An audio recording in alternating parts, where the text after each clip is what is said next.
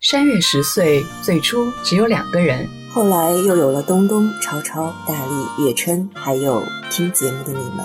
我们的愿望很简单，在午休时给你带去片刻安宁，在深夜里给你带去一声长叹。愿与你共同成长。这里是山月十岁。各位听众朋友，大家好，欢迎大家来到新一期的山月十岁，我是蒋灵山。我是唐，我是东东，我是超超，我是尹丽。今天呢，又到了二零二一年的年终了，那所以我们还是要照惯例做一个年终的这样的一个分享节目、总结节目这样子。但是今年真的，如果大家还记得的话，我们去年的那个年终节目名字叫做《滚蛋吧二零二零》，但是我觉得连二零二一年都很像。最好叫一个滚蛋吧，二零二一，就是觉得以为疫情应该已经过了，但是实际上疫情还是在我们中间，然后好像所谓的后疫情时代也没有真正到来。然后前两天我跟唐录的那个闲聊节目里面也说，就是好像疫情至少在我们俩的生活当中变成了一种非常常态的事情。刚开始想的时候，觉得二零二一好像没有什么值得分享给大家的日常。但是我后来认真的想了一下这个问题，我发现我还是有一件事值得跟大家分享的，就是其实二零二一对我来说非常重要的一件事，就是我人生第一次教了我自己特别想教的课。就是我当老师其实也已经超过十年了，但是从我当老师开始，可能是家教或者是一些新东方这些，可能都是英语这个语言本身。那其实我真正想教的东西，可能是能够分享我自己观点，然后可以听到大家的一些关于某一个话题的回应的这样的一件事。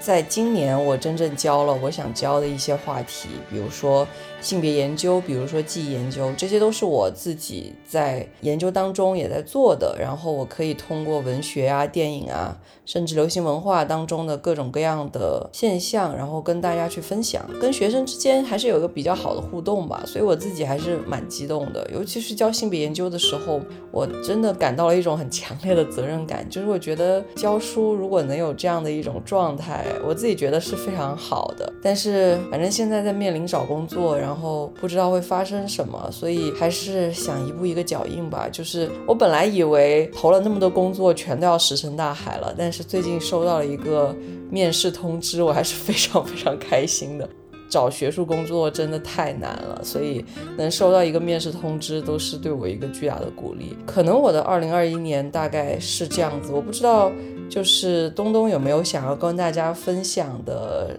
也不说高光时刻吧，就是觉得可以跟大家分享的事，或者可以在节目当中记录的事，以后什么八十岁听到还可以欣慰一笑。对，因为在节目开始录之前。我们有在讨论这个事情，然后我当时也有在想说，二零二一年确实就是还是疫情相伴的一年，尤其是我当时在听就是灵山和唐做的那期节目的时候，其实我自己的感受特别的深刻，因为我这一年光是飞行就飞了五十多次在出差，然后国内的疫情的这个政策其实是比较严格的，所以我基本上每一周都在做核酸检测，所以尽管我没有说跟就是。新冠的这个确诊患者有过密切的接触，但是几乎每一轮国内的这种零星散发的这种疫情，我都有擦肩而过，所以就这一年其实还是挺灰暗的，然后工作上也是非常的繁杂，好像也没有什么特别大的进步，但是呢，就是在最近。正是因为这种工作上的可能有一点原地踏步，然后有一点迷茫的这种状态，然后跟自己周围的一些朋友也在讨论这个事情，所以最近我们又准备开一个就是独立于山月十岁之外的一个播客，因为山月上我们更多的可能是在分享一些读书啊，然后文艺的这些内容，比较少会分享一些职场上的事情，然后包括说一些可能呃在国内这种。北上广深一线城市怎么去生活的一些问题，所以在那个博客里面可能会去讨论这种东西吧。然后这个播客的一个另一个起点也是因为说，其实，嗯，因为我今年更加频繁的在上海啊、深圳这些城市出差，然后跟上海、深圳的这些朋友有聊天接触的过程中，越来越意识到说。就是在一线城市所谓的这种内卷的这种状态，然后我自己是非常反对这件事情的。也就是在上个月的时候，我去深圳的时候，跟我的一个朋友交流这件事情的过程中，然后可能是点醒了他，然后让他决定说，从一个非常每天就是只能休息五六个小时的工作里面辞职脱身，就是找到他可能可以有另一种生活方式的可能性吧。这个可能也是对我来说是一个很大的安慰，就是。不是说每一个人都要像我这样，就是所谓的躺平，但是至少可以去思考说，到底应不应该在这样的一种，就是不断的工作、不断的就是被压榨的这样的一种状态里面抽离出来，去寻找另一种生活的可能性。这可能是我今年生活的所谓的高光时刻吧。刚才东东讲到他要开一个新的播客，我突然意识到，今年我也 又开了一个新播客。是他写他说一个专门分享女性作家作品的播客，每周最开始是三更，后来实在撑不住了，改成了双更。对我在开这个播客的时候，我真的没有想到它会占据我这么多的时间和精力。本来觉得说只是读一些作品，应该又容易读又容易剪，但是没有想到我每周会花费巨大的时间和精力在挑选文本上。后期也是花了我很多的时间，以至于我自己的个人播客《你的地址》今年都没有更新几期。当时做他写他说有一个原因是我们读那个酷儿文学，一开始的选段就发现好像是就是女性作家的占比非常之少，然后我就开始回忆自己阅读的这件事情，因为我以前从来没有考虑过作者性别这件事。我就看了自己的一些标的一些读过，然后甚至还去翻了一些豆瓣上一些网红的他们的读过，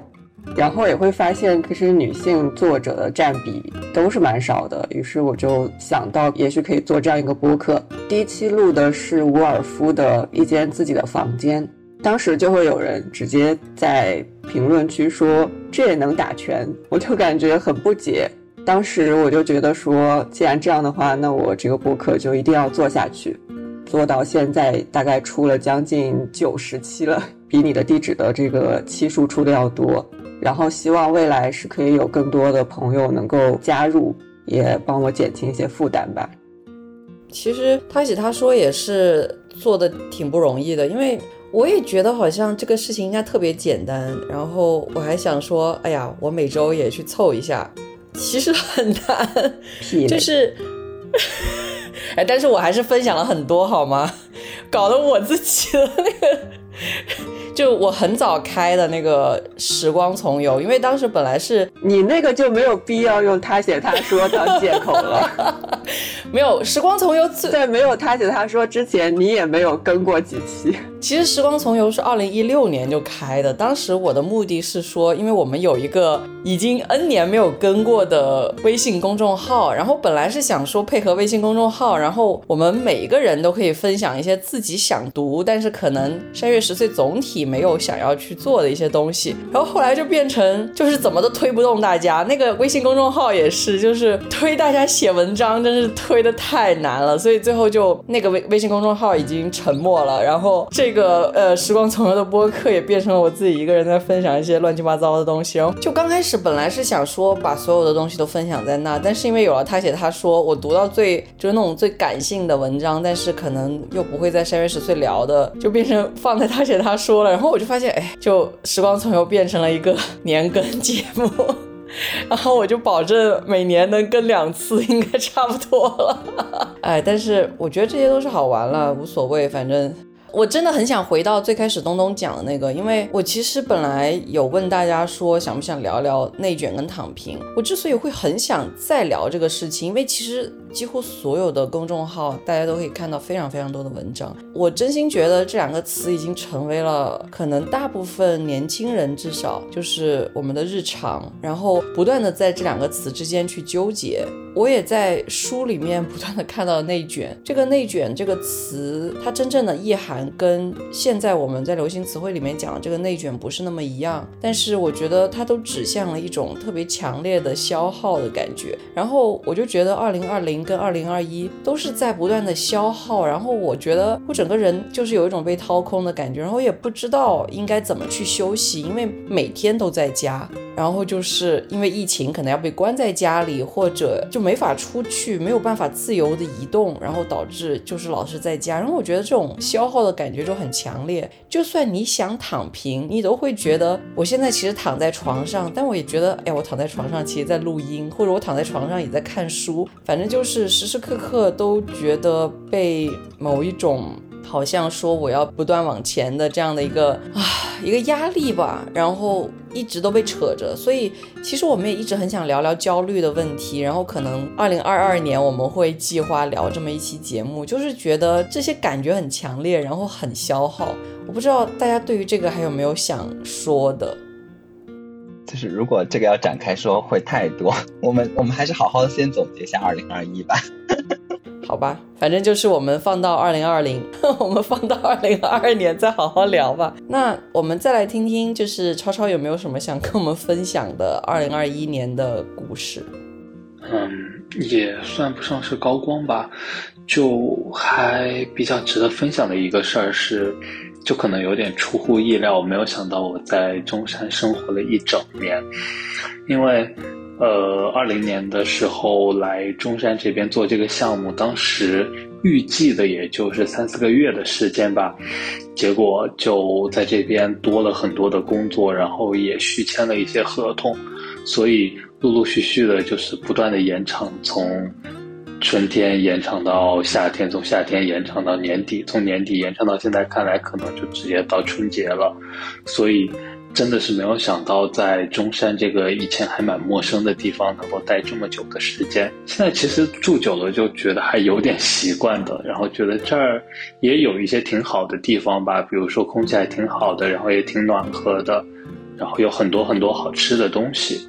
所以我觉得这个可能是总结二零二一年，我觉得比较值得分享的一件事儿吧。那刚刚其实超超跟东东跟我们分享了他们的一些故事。那其实本来还想问躺跟，哎，不过躺也分享了他的播客了。那大力真的不要分享了吗？好，我觉得我现在还是懵的。没关系，没关系。就是其实我真的本来也觉得这个年终节目可能是第一次我们。不想跟大家分享我们今年的生活那样的一个状态，但是最后还是分享了一些。不过我真的觉得，就是我最开始说的，好像到了二零二一年，仍然希望他赶紧滚蛋。真的不知道二零二二年会不会好一点。其实今天我们这个节目想兑现一个承诺，就是之前我跟东东还有我的室友聊过《再见爱人》那个综艺节目。那在那个节目的结尾的时候，我们想说可以跟我们之间来测这个。就是这个三十六问亲密关系的三十六问，所以我们现在决定来测试一下。其实这篇文章我当时有介绍过，它叫如何快速与陌生人相爱。但其实我们五个人之间已经完全不是陌生人的状态了。但可能我们真的很少分享这种亲密关系的问题，至少我觉得我在东东跟超超这里很少分享这个，可能跟。躺分享的最多，然后跟大力多少有一些分享，但现在就想再试试这个亲密关系三十六问。然后我们想做的方法，因为三十六问实在太多了，然后我们有五个人，所以我们可能每个人会抽取五个问题，然后来问。然后反正大家也没怎么认真看过这些问题，然后我们就还能保持一个所谓的随机的问答，然后快速的反应这样的一个状态。我们可能轮着来吧，就是一轮，然后每人问一。个问题，然后再一轮，每人问一个问题，形成一个闭环，是吧？那就我到东东，东东到躺，躺到超超，超超到大力，大力再到我喽。然后那我就开始先问东东，第十道问题：如果你能改变被抚养成人过程中的一件事，会是哪一件？老师教育我的，或者表扬我的方式，可能是这样子吧。因为我真的一直以来觉得我的这个。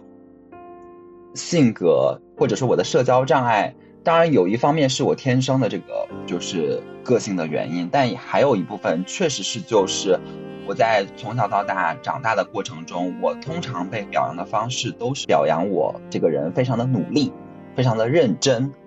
但是我常常会接收到的讯息就是你这个人很认真很努力，那说明你其实智商有点低，然后我就会很自卑。就我也希望获得一些就是别的方面的夸赞，可能是这样子。哎，我从小到大都是被夸努力跟认真呢，然后我也很知道自己智商不高这个事，然后我 非常淡然的处之。我觉得我好肤浅啊！刚才我听到那个问题，我心中默默想，希望我成长过程中我家再有钱一点。哎，真的好现实啊！我我其实看这个问题，我根本不知道怎么回答，但是我觉得我非常赞同躺的答案。我也很真挚啊！完了，就是本来一个特别你知道真挚，然后走情感的那个问答，是要变成沙雕了吗？对呀。好的，好的。那下一个要问躺的问题就是。爱与情感在你生活中扮演着什么样的角色？啊，好大的问题！爱与情感在我生活中扮演着很很很大的角色，这要怎么回答呀？就是爱与情感当然是人生中间很重要的部分啊，就是不管怎么样，生活在什么样的环境下，什么样的境况下，都会努力想要拥有、想要追寻的东西嘛，是不是很真挚？和钱没有任何关系。没有这个，我觉得就是标准答案啊，就是我觉得对我们五个人来说，这个事情都应该是这样啊，所以是一个比较无效的题目。下一个是我问超超，请和我们分享你生命中那些尴尬的时刻。这个好，尴尬的事情就是嗯，最近的一个事情，因为。呃，今年我自己录音参与的内容的剪辑都拖得特别的厉害，然后上一次林珊过来催我，我们录的九幺幺的录音，让我快点给他的时候，然后我也是拖得特别厉害，然后最后说，OK，我今天一定给你，就今天二十四点绝对绝对给你，结果。到了可能晚上十点十一点左右吧，然后林珊过来问我，就说怎么今天还没有给？然后说今天还没有结束，然后就是内心想说，嗯，二十四点前我绝对绝对要给他。结果我最后在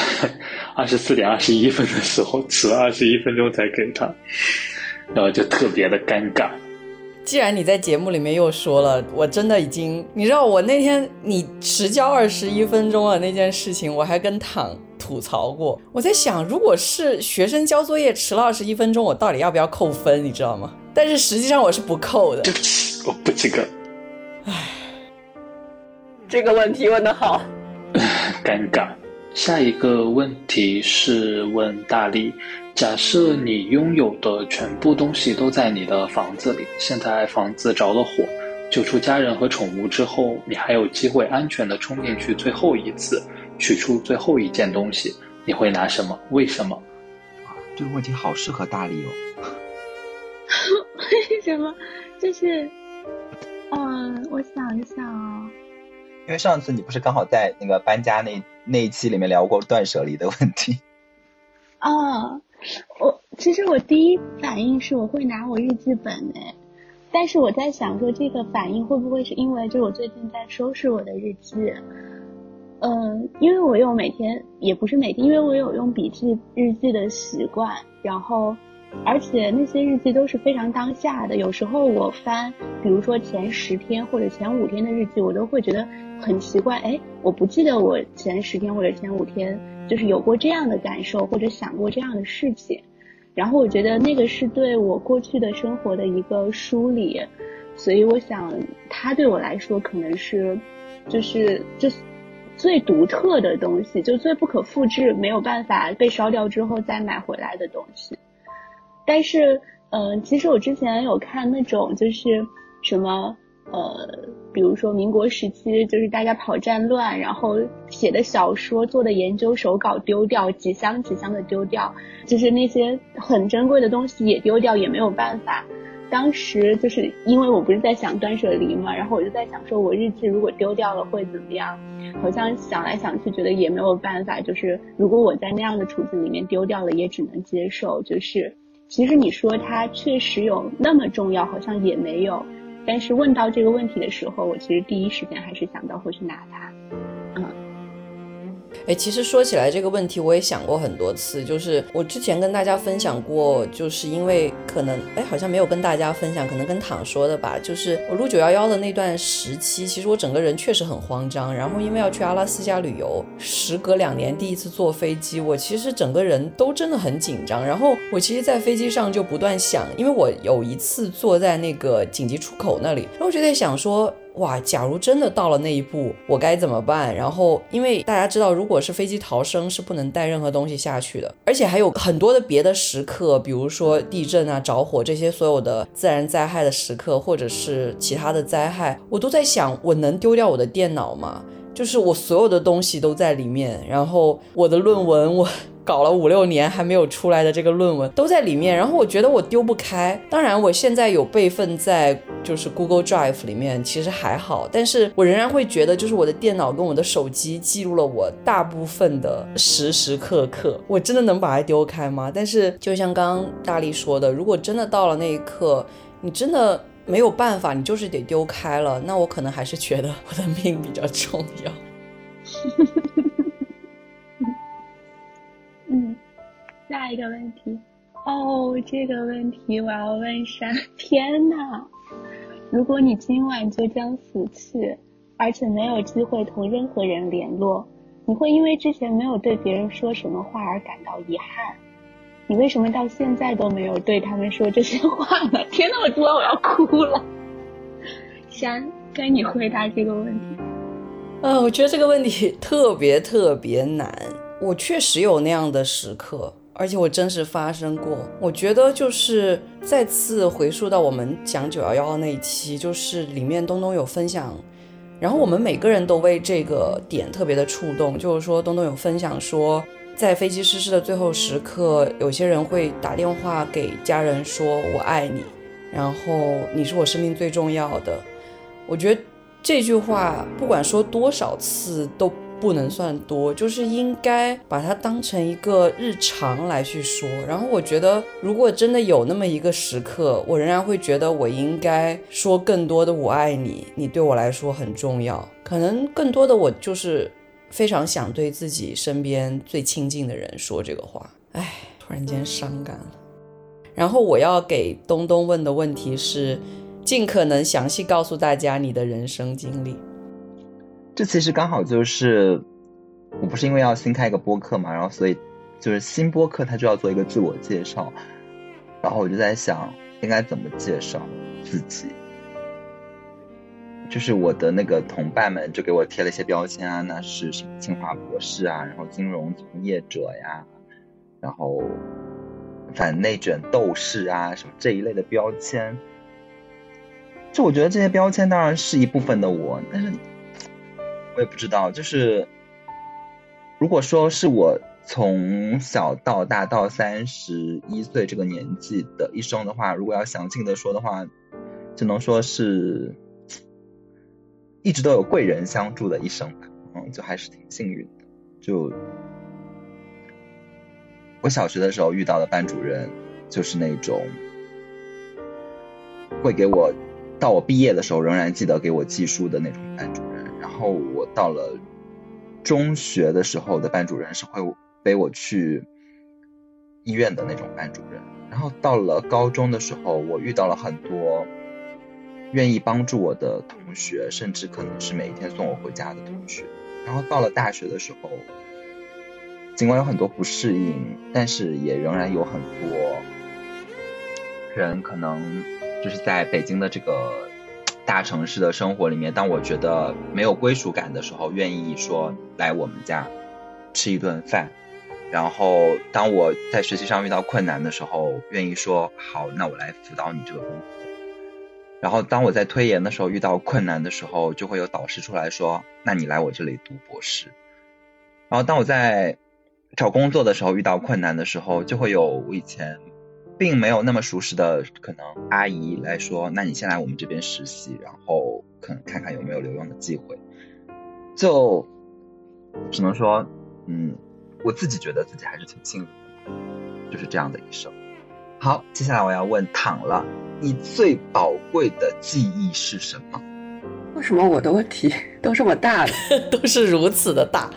最宝贵的记忆很多很多呀，分享一个吧，我觉得。嗯，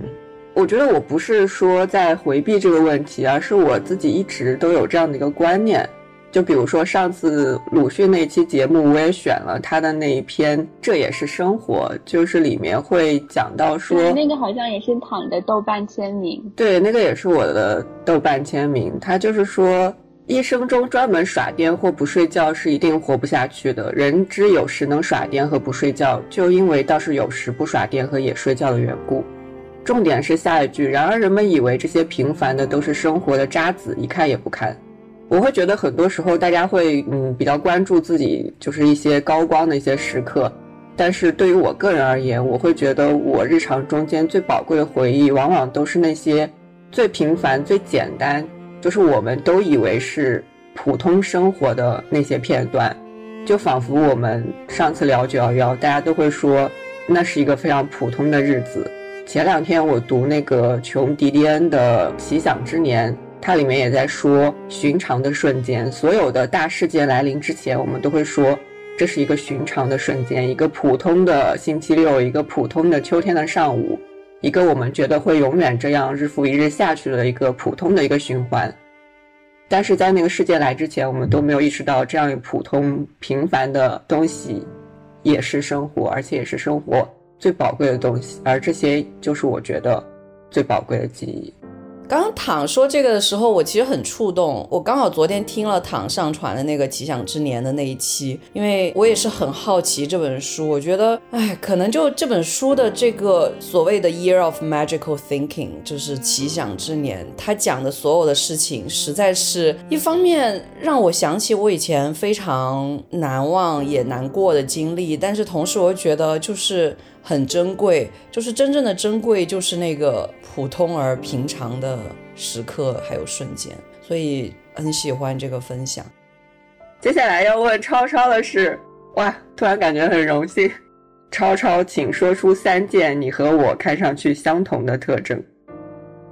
嗯，相同的地方，第一个，我觉得。一定要说前面那个问题。如果改变成长过程中的一件事，我肯定也想变得有钱。这个是我们第一个相同的地方，而且具体方法我都想好了，就是回到高中毕业、大学刚开始那会儿，然后囤上几千个比特币。这个我觉得是在我能够想到的范围内最行之有效的，我可以变得有钱的方式了。嗯，然后第二个相同的地方，我觉得是我们都挺爱吐槽的吧。嗯嗯嗯嗯，而且都是那种冷面笑匠的那种感觉，就是经常插科打诨，然后有的没的吐槽一大堆东西。然后第三个，哎呀。刚才讲完尴尬的事情之后，我都不好意思讲这个。就是我觉得我们都有一点拖延，但是可能程度上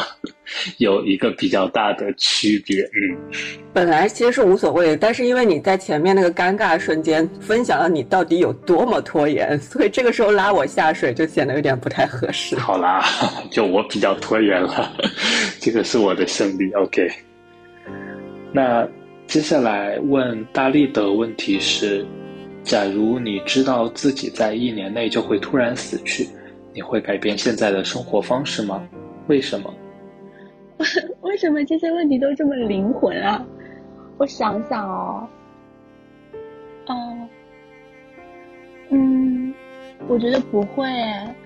就是。我不，我不再是那种，就是我之前好像有在节目里讲过，说我是那种以前是那种很喜欢给自己定目标、定计划，然后希望把自己的人生表格化、规范化、流程化的那种人。但我花了很长的时间，让我自己就是接受自己的生活会按照一种嗯较为自然的方法，嗯，按照生活它自己本身的逻辑去进行下去。所以我觉得，如果我知道我就是只有一年的生命的话。可能这一年会有一些变化，但是我不会说，呃，就是从现在开始我就要去做一个别的人，做一个更好的人或者怎么样这样子。那就做一个努力认真的人。哎，那我反问你啊，如果你现在超超，你知道你一年内都会死，你还会教？你还会教节目吗？当然不教了，人都要没了，还结个鬼哦！对啊，我觉得那山也不好意思催你了嘛，对吧？下一个问题是要问山的，特别具体，就是说打电话之前你会先排练一下要说什么吗？为什么？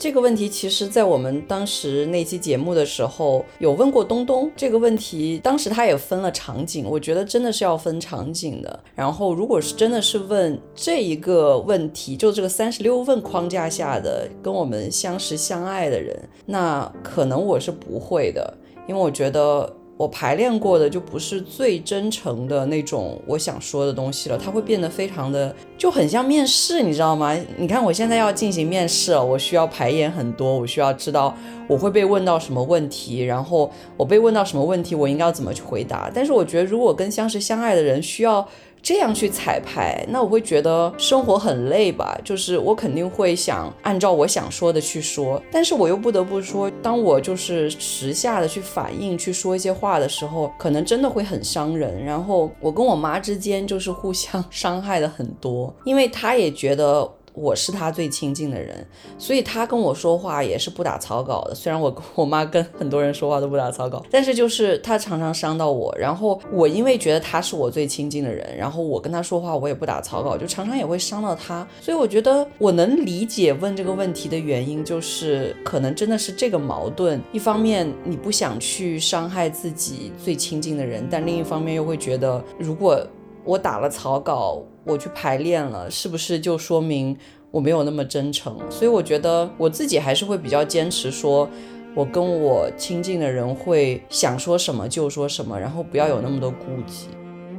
我要问东东的问题是：你上次在别人面前哭是什么时候？自己哭呢？我上一次在别人面前哭，应该是看电影的时候。但是具体是看哪部电影，我有一点点不太，我有一点点不太确定，就是可能是看小红花或者哪一部电影，反正应该就是今年在院线看的。然后自己哭，这个我真的不记得了，应该至少是十五年以上的时间，就是我没有印象我在。高中以后有独自一个人因为什么事情？我是一个特别少哭的人，我只会就是因为就是看电影感动然后就，或者就是去别人的婚礼哦感动就哭。所以你没有自己看电影的时候哭吗？自己看电影的时候，想一想，哎，就是我一般都是去电影院看电影，我比较容易哭，好像就是自己坐在家里看电影的时候那种哭也也蛮少的。可能我这个我刚刚想问的问题也跟大力想的一模一样，就是我觉得我常常自己抱着电脑看个什么电影电视，我在那哭的稀里哗啦。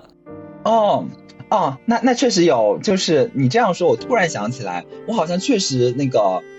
看《再见爱人》的时候，因为我可能有时候是自己在坐在家里看，然后就是。其中有些点触动了我，我就我就我觉得我看《再见爱人》的时候都没怎么哭过，反而就是就像我在节目里说的，我当时一直在吐槽老王。不过我等一下会跟大家分享我这一次今年看的哭的最稀里哗啦的一个电视剧。嗯，先卖个关子。好，接下来要问躺了。哇，这个问题又好大哟，但是还是可以，也可能可以回答比较具体。就是对你来说，完美的一天是什么样子的呢？唉，都是这种畅想型的题目是怎么回事？但是这种问题，如果任由我畅想的话，可能不太符合我们今天的这个主题系列。你要走科幻路线了吗？对啊，对呀，我已经开始畅想，因为我们之前，尤其是今年以来录的很多期节目，我都意外的发现，我对会飞的房子这件事情特别着迷。就是很希望自己能住那种会飞的房子，最好还可以穿越时空。如果可以不现实的来畅想完美的一天，那当然是像我刚才讲这样，可以穿越时空，最好这一天一直在穿越，穿越回来又回到现在这个时间点，这样我就可以再进行下一次穿越，然后再回到这个时间点，然后这一天就永远永远有更多的时间，然后更多的穿越。但是如果是现实完美的一天，是我希望。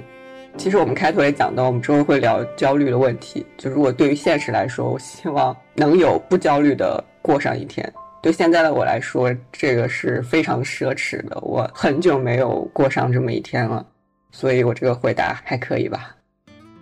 超超，请问你想 你想成名吗？想以什么方式成名呢？特别适合，特别适合。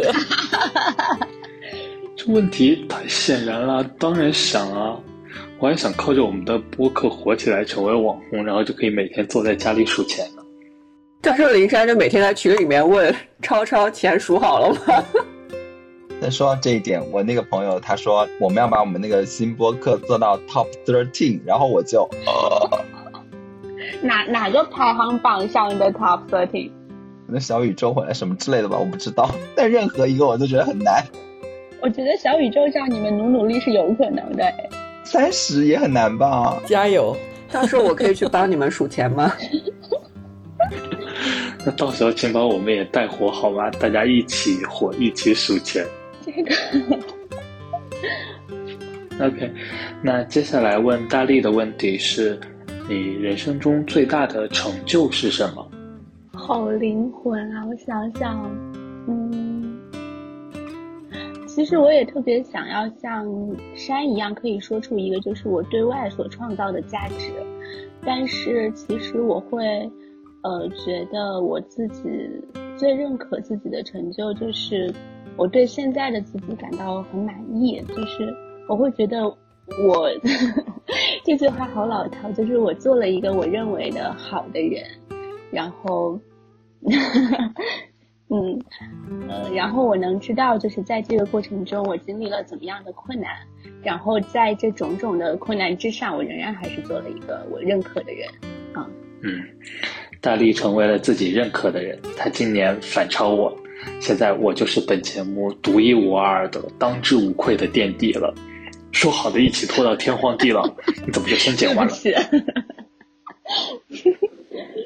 对，第二大成就就是，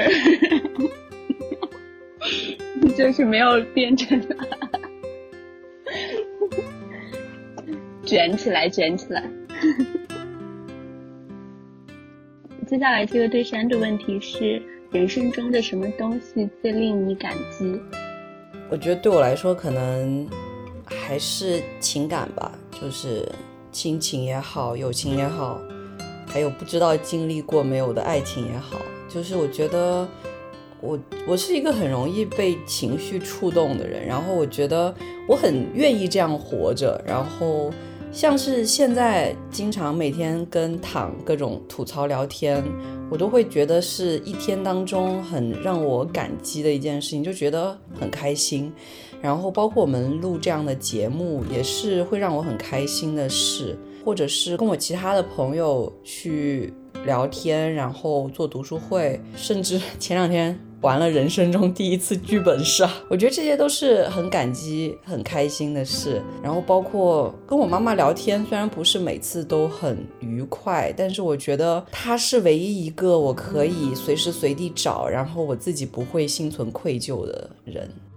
我问东东的问题是：如果你明天一觉醒来就能拥有某种才能或能力，你希望那会是什么能力呢？点石成金，你不想要吗？不想要哎。幻影移形，你不想要吗？哎，我好想要幻影移形，我现在超想要。哦，对，幻影移形挺想要的。说到这一点，因为现在就是确实是就是因为疫情的原因，就是出不了国。然后包括说刚刚其实躺有在前面说说那个他缺少耳机什么之类的。我现在就是因为我今年不知道为什么的原因。我收到了非常多耳机，我想说我可以送给你，但是我没有办法幻影移形。那你要不要寄一个给他？那只能等我幻影移形去你那儿拿了。对，所以就是能够幻影移形，如果去出国或者……哎，不对，我有那个会飞的房子。对，对，幻影移形对我来说确实是一个，嗯，很想拥有的能力？这个问题我问好荣幸啊！你我就假设是这样子一个问题，就是告诉我你喜欢上了我身上什么品质？你就应该回答认真啊！哇，认真，认真的人力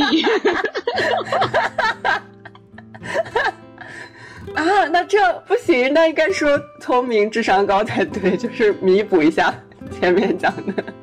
对啊，我记得以前毕业的时候表白过。对，我平时不太常讲这些内容，所以有时候讲出来会像开玩笑，但是我是很认真的。我特别喜欢就是东东他那种待人特别真挚的感觉，就是我平时大部分时间还是在这个嘻嘻哈哈开玩笑的过程中间过去的。然后我就记得以前就是东东会跟我们分享他自己的一些经历啊，或者一些什么，我都觉得他好真诚，我就很羡慕他做这些真诚的表达，会有一种很被信任的感觉。我觉得其实这并不是一件很容易的事情，对，太感人了。下一个是问超超的问题：你的家人中谁去世了会令你最难过？为什么？最难过的话就是母亲了吧，毕竟一直以来相处的时间最多嘛。那接下来问大力的问题是：有没有什么事是你一直梦想去做而没有去做的？为什么没有做？我其实很早以前有一个梦想，但是就是因为我很久没有谈到梦想这件事情了，所以就是突然想起来才发现，好像已经很久没有想这件事情。就是我在大概三四年之前，很想要自己写一个小说，然后去表达一些我自己想要表达的东西。可是当时我一直找不到自己的语言，就是我写来写去，就有一些尝试，写来写去觉得嗯没有办法去。我之前有发过朋友圈说，我觉得我写的东西都好像是围绕一个核心在蔓延出来的湿湿的一块。就你好像围不拢，你没有办法抵达那个你想要表达的东西，然后就度过了很困惑的一段时间，然后后来慢慢的这件事情就放下了，所以我觉得可能以后有机会我还是会想要去写自己想要写的东西，然后希望有嗯能力能够去表达这些，嗯。我其实一直很佩服能够写小说的人，我就觉得我真的很难写小说，因为。可能就像刚刚大力说的，你可能不知道自己想抵达的那个彼岸是什么，你想要说什么，有时候好像写着写着有点迷失了。然后我自己是觉得我构架整个故事的能力真的很差，就算我基于现实去写，我都会觉得很难。然后之前我本来想写广播剧，然后写到一半我真的写不下去，然后我都忘了我应该是几年前写的，然后我就丢给了东东。然后嘞，然后嘞，没有然后，有完成，没有，太难了，嗯，然后我也没写出来，嗯，是哇，山，友谊对你来说意味着什么？我觉得这个问题都不用再问了。如果大家是从头开始听三月十岁的，我觉得应该很清楚问题的答案。我觉得我刚刚也说过，就是情感感情对于我来说非常非常重要，基本上是人生的意义所在。我觉得友情在这里面应该占了很大的一块，跟亲情几乎应该是分庭抗礼的状态。就是我觉得如果没有友情的话，我应该会活不下去。所以友情就是像生命一样的存在。对，但是我觉得就是这个问题本来是亲密关系里面问的嘛，所以我们应该问一个镜像的问题，就是爱情对你来说意味着什么？我觉得现阶段爱情真的是可有可无。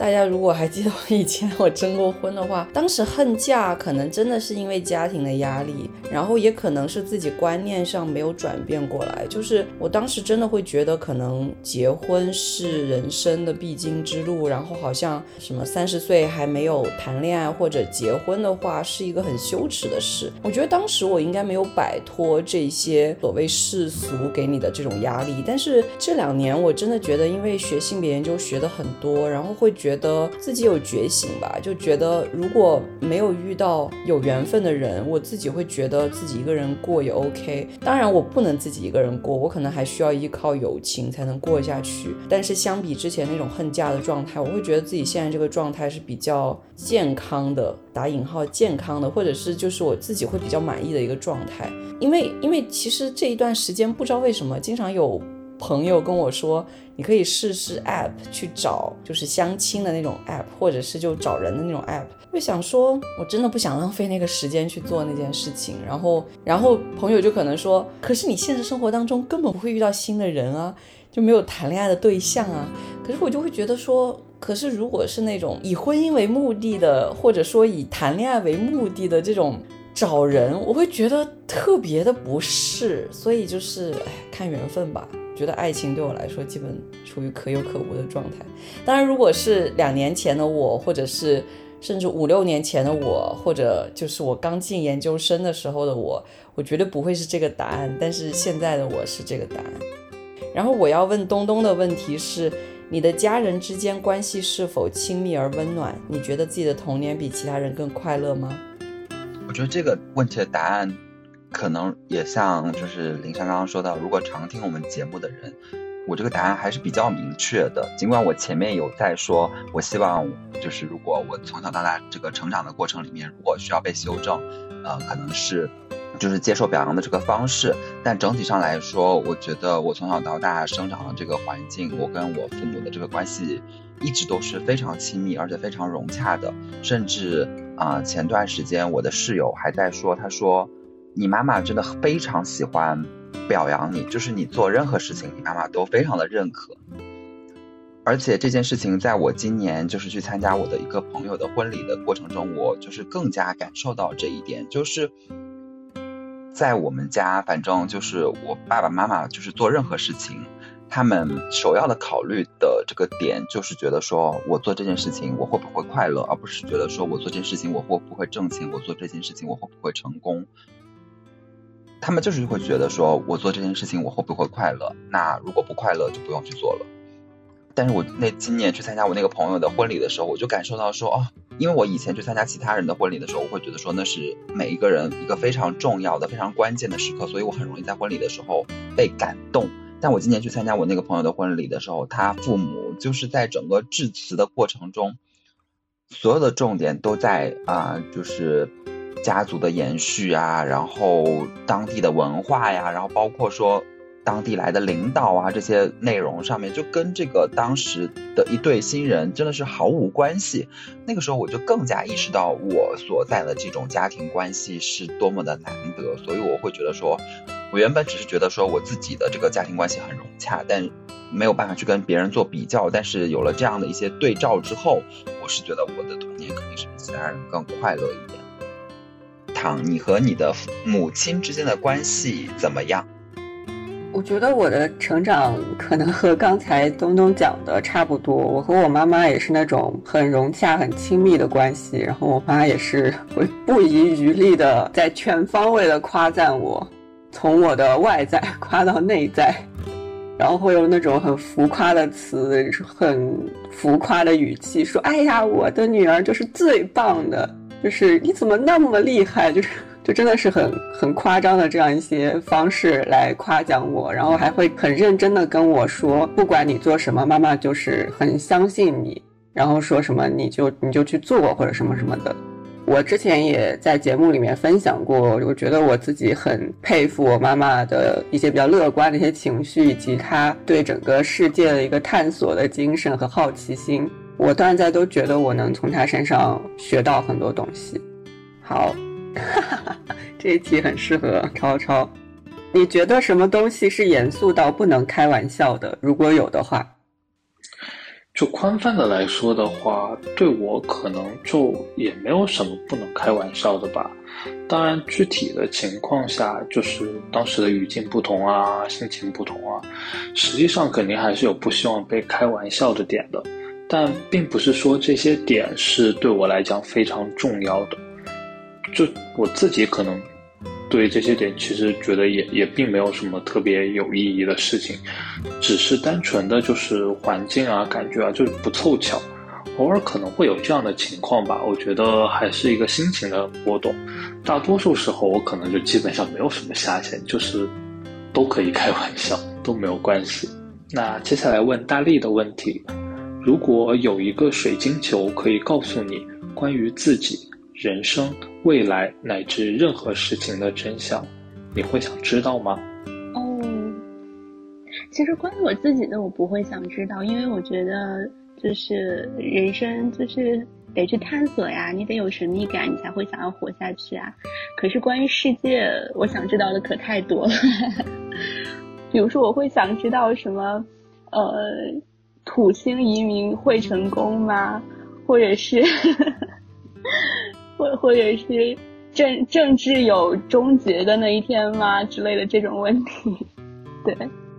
哦，问山的问题是：如果你能活到九十岁，同时可以一直保持三十岁时的心智或身体，你会选择保持哪一种呢？是心智还是身体？当然是身体了。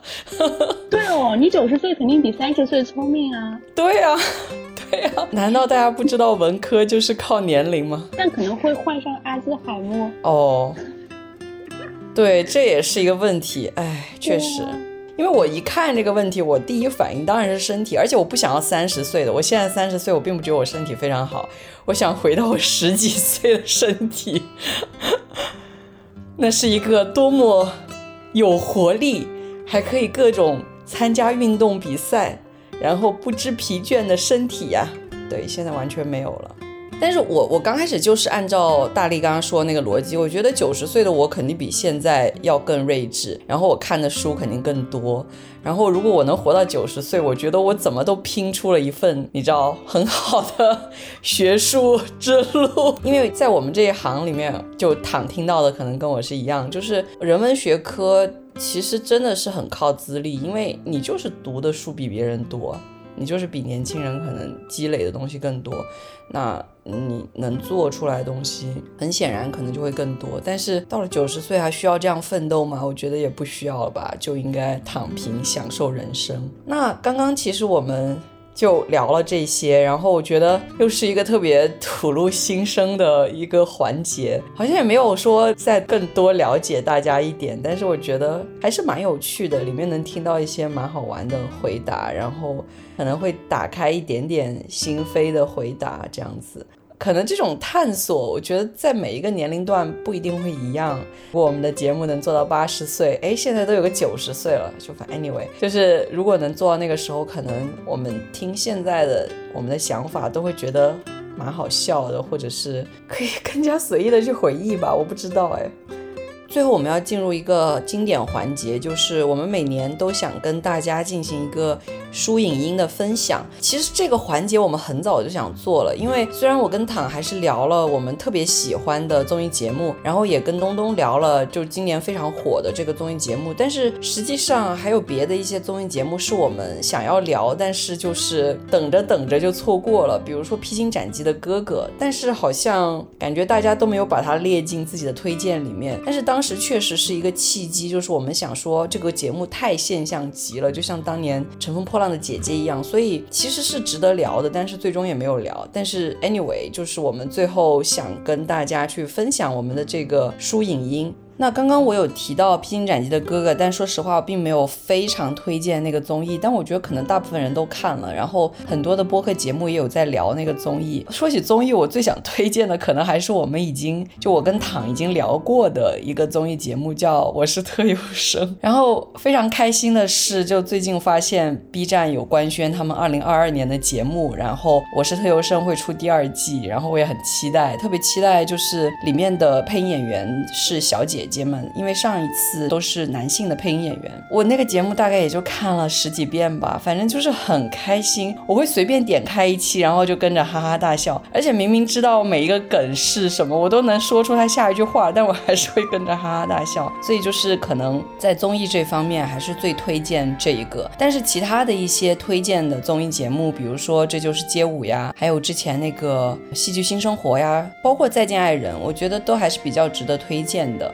大家也可以再去看。然后我现在也在看的，比如说令人心动的 offer 的第三季，虽然看的过程当中其实有些心痛，但是还是会觉得蛮值得推荐的吧，就是可以了解医生他每天真正的生活。然后除了综艺之外，我还是从电影开始聊好了。其实我最近一直在推动大家去录一个关于许鞍华的节目，然后目前还没有成型，希望二零二二年能够成型。就是我先是看了《好好拍电影》，然后。我看那个纪录片，我觉得就真的很感动。我许鞍华这个纪录片的时候，我就会觉得对许鞍华又更爱了一点点。如果大家从头开始追我们的节目，就会知道我们录的真正的第一期是我跟躺闲聊式的聊过黄金时代，然后当时也是我们两个一起去看的。然后我真的非常非常爱那一部电影，然后我也在课里面用过这样的一部电影，我觉得那是一个起点。然后之后看过许鞍华其他的一些电影。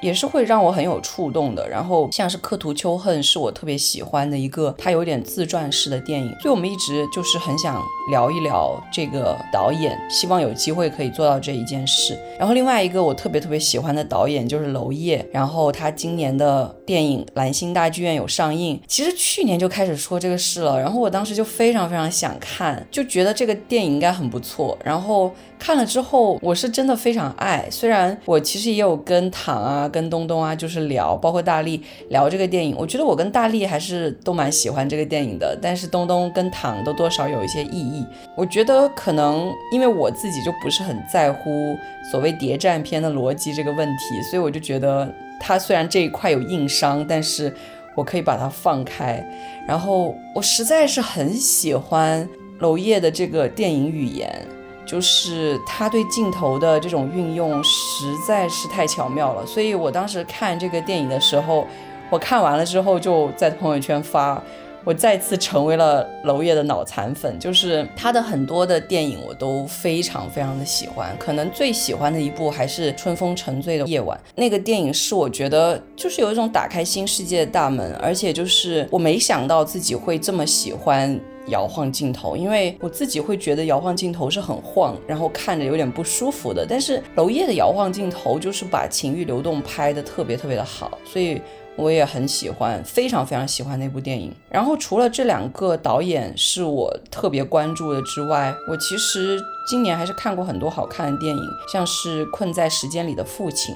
这部电影就是讲阿兹海默症的，然后我觉得很触动吧。虽然对电影本身可能我不会想看第二遍，因为确实太难过了，但是它真的能给我很多的思考跟触动。然后另外一个也是触动非常非常大的，就是年初的时候的《无依之地》，我们当时非常想聊这个话题，然后呢也有一些准备，但是最后。可能因为一些审查的原因，就是还是有点担心，最后没有聊。但是还是真的非常推荐这部电影，它给我呈现了一个完全不同的美国的生活。但是当然，如果大家有追这部电影的话，可能看到对他的一些批评，就是说能够流浪的美国人，可能更多是白人的一种特权。对我来说，我是不敢做这件事的。可能在新闻当中，更多批评的是黑人也很难做到这件事情，确实有一些种族的问题。但是我还是觉得这部电影非常的值得推荐。另外一个我很想推荐的是两个纪录片，一个是《主战场》，这个是讲慰安妇的，然后它的重点集中在。左翼跟右翼之间的这个话语斗争，就是去揭露日本右翼的这些话语是多么的可笑。我觉得这个纪录片就会让我感到一种很强烈的责任感，要去不断的去聊慰安妇的这个议题。我其实，在课上有讲，但是我不知道我们做节目什么时候会做，可能可以考虑一下吧。另外一个就是叫《日常对话》的这样的一个纪录片，里面讲的是一个 less 的妈妈，就是一个女童的妈妈。然后他其实有结婚，然后家庭生活非常不幸福，就是有家暴。然后其实这个纪录片是从女儿的视角去探索妈妈的生活，还有妈妈以前发生的事情。我会觉得最让我触动的还是母女关系的处理问题，然后会想到很多自己跟妈妈之间的这种相爱相杀，所以我也很推荐这个电影。嗯，然后电视剧的方面，我刚刚有提到说。我抱着电脑哭，就是看我在他乡挺好的，唉，实在是里面，尤其是前面几集，讲到的种种女生在他乡打拼遇到的种种问题，我实在觉得太真实了。然后，虽然我可能不是在他乡，就是从小城市到北京这样的地方去打拼，但是我觉得我从中国出到美国来读书，其实是一个非常相似的心境，而且真的已经两年多没回家了，然后就很想家，然后所以就是后面我觉得它有点烂尾，就是那个爱情的发展我有点莫名其妙，但是前面的那些实在是非常非常的触动我，所以我真的是抱着那个电脑哭了很多。然后比较开心的就是《机智医生生活》的第二季。说实话，我觉得没有第一季好，但是呢，我还是很开心的看完了。然后它衍生的那个机智的露营生活，我也是看的特别开心，而且就是看了不止一遍。反正我觉得这是一个能令我快乐的电视剧，还有它衍生的一个综艺。然后真的非常希望有第三季。然后另外一个，我当时看的也蛮好笑的，然后又觉得很哇，太对了那种。那个电视剧就是《大豆田永久子与三名前夫》，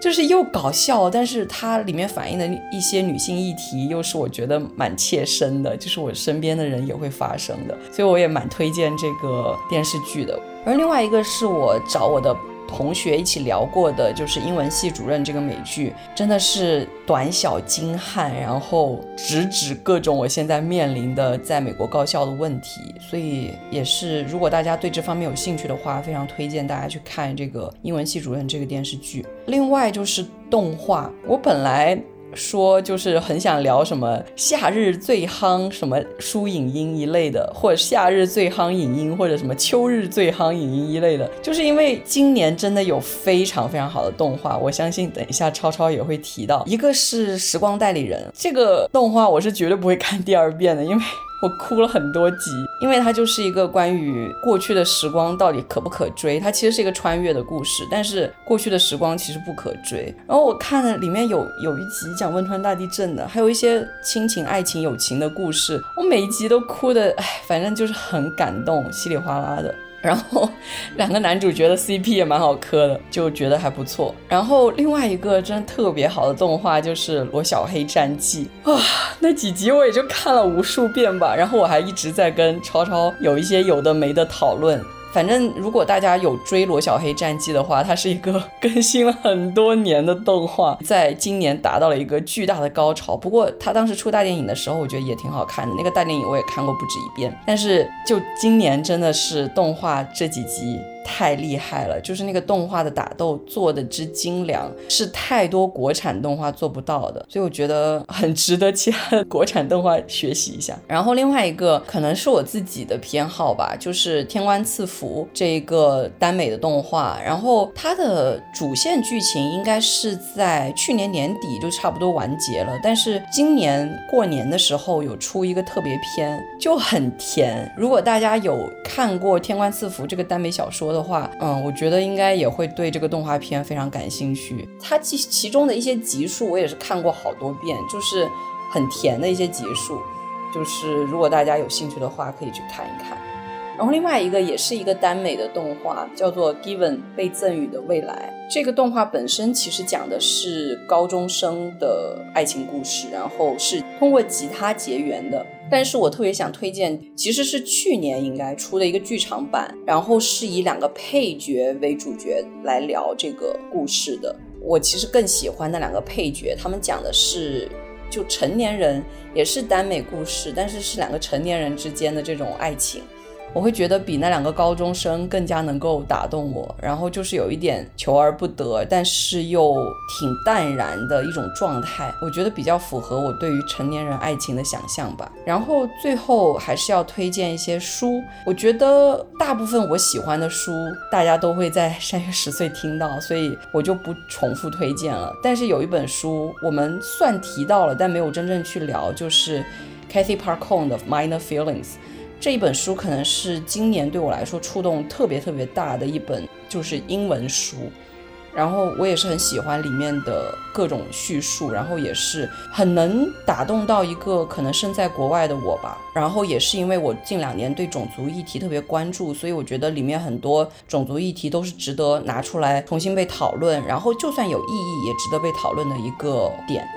然后另外一本书也是。我们有在他写他说念过，然后也在酷儿文学里面有分享，但是呢，因为他有些敏感，可能确实还是聊不了。但我可能会写一篇关于他的论文，就是张艺炫的《永别书》。看这本书的过程，我其实全程都有跟唐去分享，就是其实它并不是很能顺着就读下来的书，里面有些地方我会觉得你在写什么，但是当你把整本书看完之后，你会发现这本书其实会有很多的触动。我觉得鉴于它有些敏感，我不多聊。但是我会觉得，如果大家有兴趣，可以去搜一搜这本书，应该会有很多发现。然后它其实也是关于女童的一个故事，但是不仅仅限于女童，它更多讲述的是性别跟政治的问题。然后最后我还想推荐，可能我们会聊的一个节目的一本书，就是《光明共和国》这本书。讨论的是一个关于恶童的故事。我其实喜欢这本书的原因，主要是因为这文笔也太好了吧！就是它有很多很精巧、很巧妙的一些描写，然后我会觉得它这些巧妙的描写会觉得啊很合理，但是我可能没有想到，但是出现在这里就是太巧妙了，然后跟故事又有很好的结合。所以我非常推荐这本书，这大概是我想推荐的各种各样的书影音。那接下来我们再来听东东给我们分享一下。那我也先从这个影视的角度上来做一个推荐吧。呃，首先就是在国产剧这个方面的话，嗯，其实我觉得就是今年的国产剧有一个很明显的这样的一个趋势，就是主旋律的这个电影，其实不仅是在获得。就是豆瓣影评上的一个高分，然后在受众的这个角度上也呃多的这个观众收视率也是相当的不错的。这里面两个非常典型的代表作就是《山海情》和《觉醒年代》。那这两个剧呢，我都有去看，而且我觉得它刚好代表了两种现在主旋律的这个电视剧的创作的方向。那《山海情》呢，它确实反映了就是新时代的就是中国的这样的一些真的问题以及。就是在中国的这个真问题的这种情境下，中国共产党或者说中国的政府，它是怎么去解决这些问题的？而且你会意识到说，这些中国的问题，它非常的复杂，非常的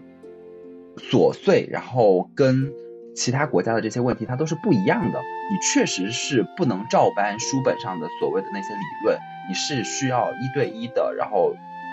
深入到这种基层才能去解决的。我觉得这个是《山海情》它非常成功的一点。那《觉醒年代》呢，又是另一个方向，它讲的是历史的这个层面。那它当然就是符合现在主流的这种历史的这种叙事的这样一种方式，就是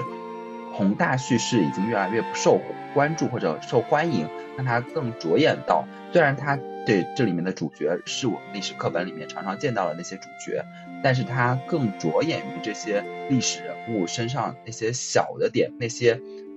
更加。人性的那些点，就是你会感受到这些历史人物他们在做每一个抉择、每一个选择的时候，他还是有他作为人的那一部分的，而不仅仅是一种纯粹的理想和信念和政治理念的问题，他还是一个真实存在的人。所以我觉得这个是今年在国产剧这个方面的一个非常突出的样一个特点。那另一方面呢，我也明显的感受到了，就是说啊，尽管可能我们认为说。国内现在的这种女性权益的这一块还有很多提升的空间，但至少我感觉到说，不管是从舆论环境上来说，还是在这个就是呃影视作品里面，那女性意识是相比于以前是有提高的。那在今年的两个比较受到关注的这个作品，一个是《御赐小仵作》，一个是《爱很美味》。那这两个作品里面呢，都。在御赐小仵作里面，它虽然是在古代发生的故事，但是它在这里面呈现了一个非常具有女性意识的男主角，他会非常的尊重这个女女主角的这个职业选择，因为仵作放在古代，它是一个非常不受到尊重的这样一个职业，但是男主角他。非常尊重这个女性的这个选择，然后他对这个女性爱慕的过程中，他在追求的过程中，虽然他们有权利的不对等关系，但是他仍然非常的在每一个细节上都会征询他的这个同意。虽然这是一种理想化以及不符合真实的这个历史，但是它至少体现了一种就是在这种故事架构上，然后在这种叙事上。呃的这种女性意意识的相对的提高，那么《爱很美味》也是同样的，它是一个女性的群像剧，而且相比于多年前的那个《欢乐颂》而言，这个女性群像剧里面它反映了也是不同的这个女生在当代的这种职场里面，然后包括在说在当代的这个感情关系里面怎么去做选择的问题，那我觉得也是相比于以前也是有提高的。然后今年的这个影视剧里面。嗯，我觉得还有一个值得关注的事情，就是说我们从二零二零年开始就在说怎么去摆脱疫情，但是疫情现在变成了我们就是每天要与之共存的这样一个事实。那在这个今年的这个影视剧里面也会有呈现，那包括说小舍得，包括说爱很美味，它里面都有关键的情节，比如说这个。在《爱和美味》里面的这个女主角方心，她发现她的老公出轨，就是因为在就是社区的这个核酸检测的这个过程中，排查这个密密切接触者的过程中发现的。那在《小舍得》里面啊，他是在讲这个教育的这个问题。那在这里面就出现了说，呃，家长要时时刻刻盯着孩子在疫情的情况下去学习，然后又发现自己发烧了，这些都关键的情节都是跟。疫情密切相关的啊，然后我觉得这个是今年我在看国产剧的时候发现了几个嗯大的趋势，而且我觉得这几部作品都是可以拿来看一看的，然后也体现了可能未来的就是国产剧的一些方向吧。那在综艺方面的话，啊，除了我们之前就是单独录节目的这个《再见爱人》，那今年还有两个新的综艺是我自己还觉得挺喜欢的，一个是一年一度喜剧大会。那在这里面呢，也有一个可能是跟之前的奇葩说也好，跟之前的脱口秀大会也好，都会共同存在的问题，那就是说，作为一个综艺节目，它是要单纯的取悦大家，这里面就有一些就是无厘头的这种搞笑的形式啊，然后一些所谓的这种，呃陷阱喜剧啊这些东西，它可能是没有什么特别大的社会意义的，但是它能让你发笑。另一些呢，可能它就是更有一些深度的，那有这样的论争，但是。不管怎么样，他我觉得就是看在看这个一年一度喜剧大会的时候，有很多作品是确实能够让你感到开心的。那在今年的整体，就是我们还是在跟疫情做斗争的这样一个背景下，能有一些让人开心的东西，我觉得是很不容易的。然后还有一个综艺是 B 站的那个综艺《屋檐之下》，里面探讨了就是老年人和青年人共居的这样一个问题。那之前我们有一期节目是在讨论养老的问题的，那么。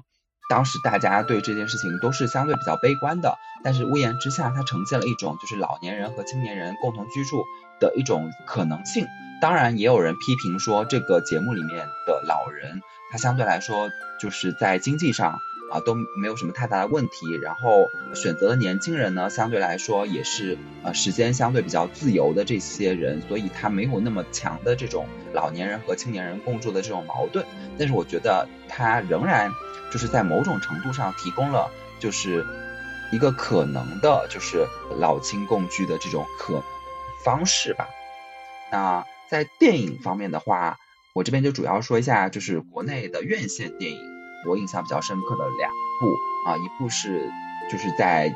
今年年底刚刚上映的这个《雄狮少年》，那我也是在第一次在一个就是国产动画片里面。看到了，就是中国农村的这样一个景象，就是它那个第一个镜头就是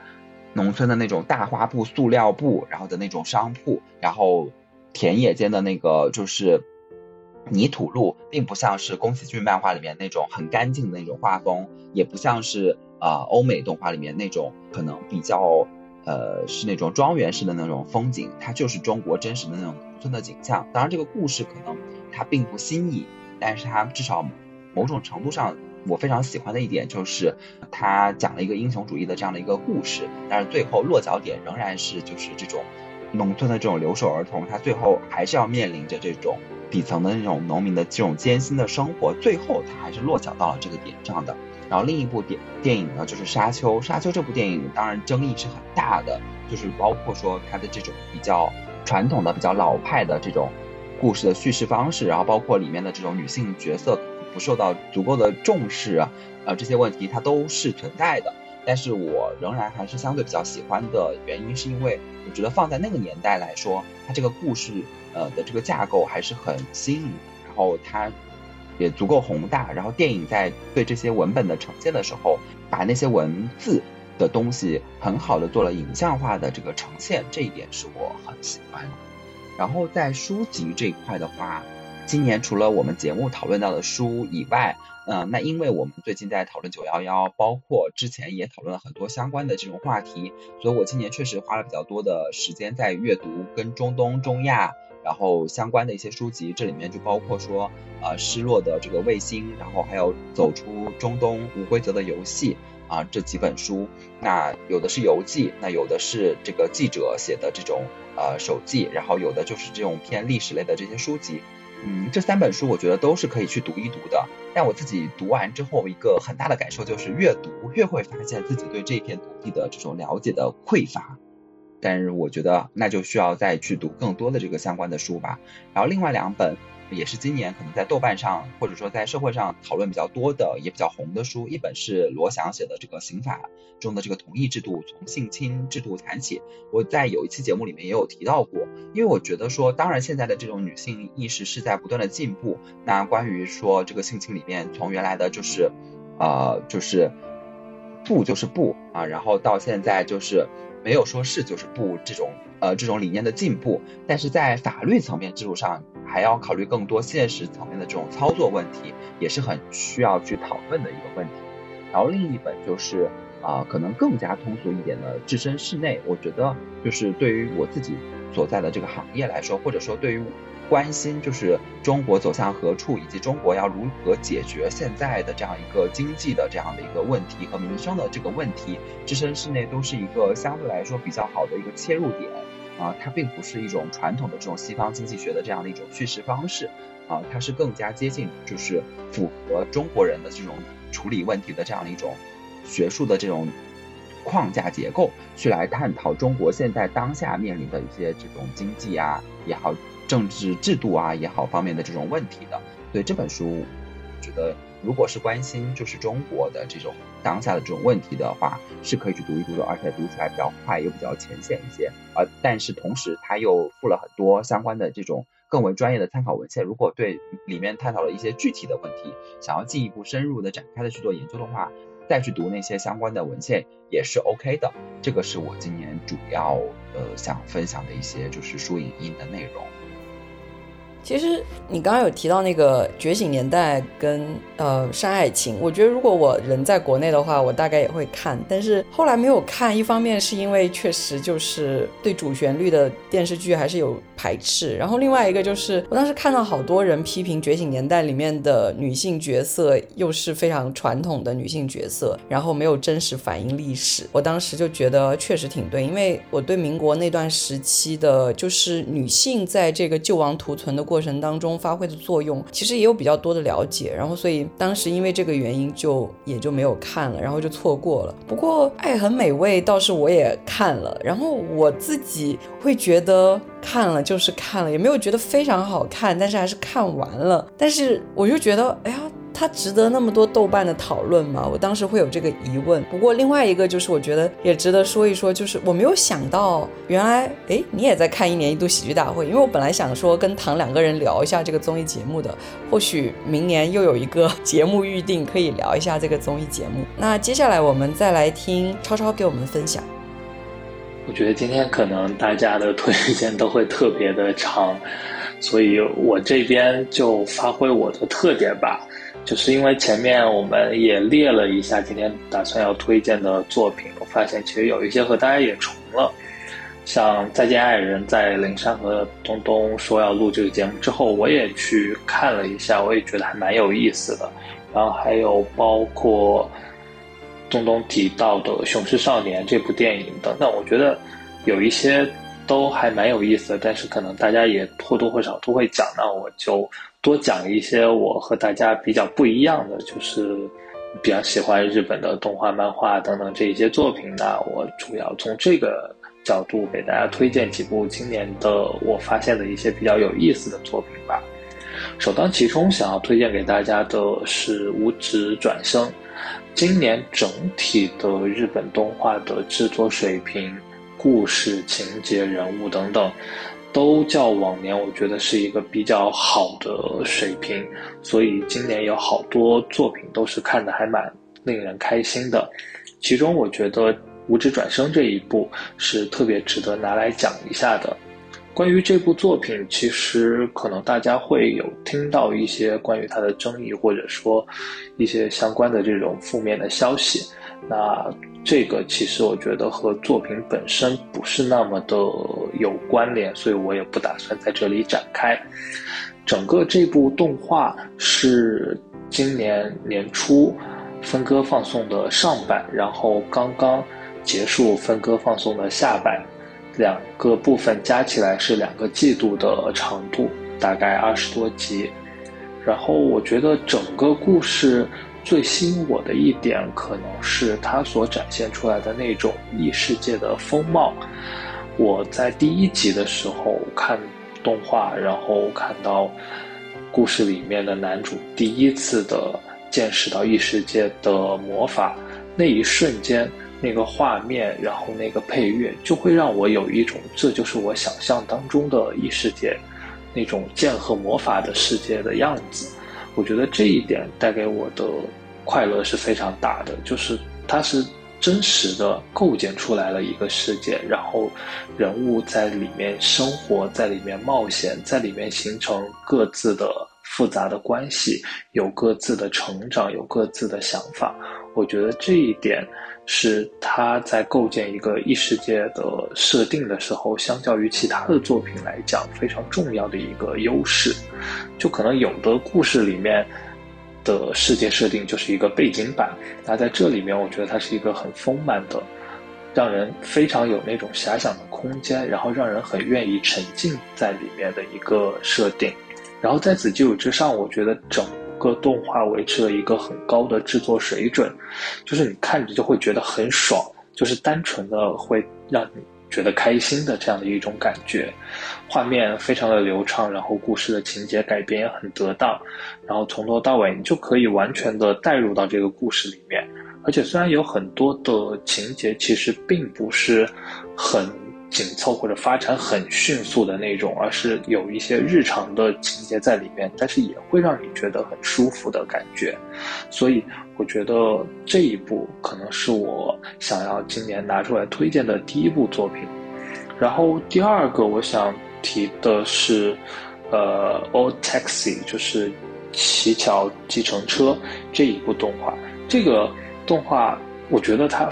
非常的有意思的一点就是，你一开始看到它的画风，你就嗯，会愣一下，然后发现看着看着，他的故事确实很有意思、很精彩，而且有那种悬疑的感觉。然后直到最后一集，你会发现，嗯，原来是这个样子。当然，就是具体是什么样子，这个可能涉及到。故事里面的剧透我就不讲出来了，但是这个整个的故事会让你觉得很有趣，然后每一集都会让你想的说，哦，整个故事的整体的面貌到底是什么样子，里面发生的情节到底背后是什么样的情况，然后一点一点的带你慢慢的走下去，最后发现整个的故事的全貌，我觉得这种感觉是很棒的。第三个想说的是《双城之战》。这个倒不是日本的动画，它是英雄联盟背景下的一个 IP 制作的动画，而且我觉得即使没有玩过这个游戏，不了解这个游戏的背景，也可以很容易的带入到这个故事当中。就它就是单纯的做了一个还蛮优秀的，用了英雄联盟的人物，用了那样的一个世界观，然后拓展出来的一个很丰满的故事，然后。说来很巧的是，就是我刚才讲到的这三部作品，呃，今年都没有办法在 B 站上面看到。今年开始出现了一个比较大的转变，呃，刚才讲到的关于无职转生的一些相关的争议，可能也是这个大的转变里面的一部分。从今年开始，呃，B 站上面的动画出现了先审后播这样的一个情况。往年我们可能可以和日本接近同步的一个时间看到那边的动画。比如说，可能他们今天在电视台上面放，然后以什么样的形式给到 B 站，让 B 站做一些什么样的处理之后，我们差不多同一天也能在 B 站上面看到动画上线，所以基本上是一个同步的状态。但今年先审后播的情况出现之后，大量的动画都延迟了非常非常长的时间，像很多动画，他们可能是在开播到一半的时候。B 站才能看到第一集，甚至有的是都已经一个季度结束了，然后才把第一集放出来，这样的一个情况，导致今年其实 B 站也用的非常的少了，因为好多动画在上面都看不到，然后慢慢的，好像变成了以前的那种下载党的感觉，就去 BT 下载一下之类的，当然这确实是不太合适，是一个。不太支持正版的行为，但是目前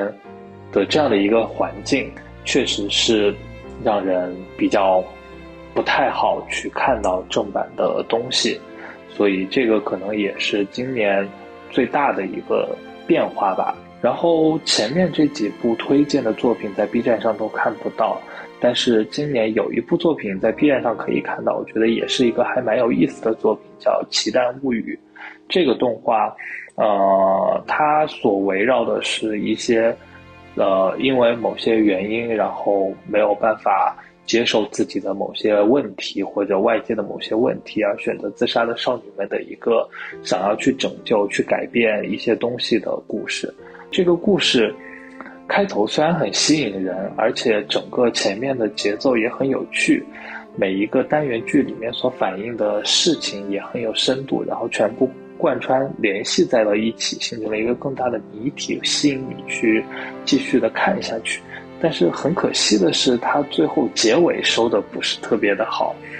最后故事也没有圆回去，很遗憾。但是我觉得开头的那几集我还是觉得非常有意思，所以我觉得如果感兴趣的话去看一下，倒是也未尝不可。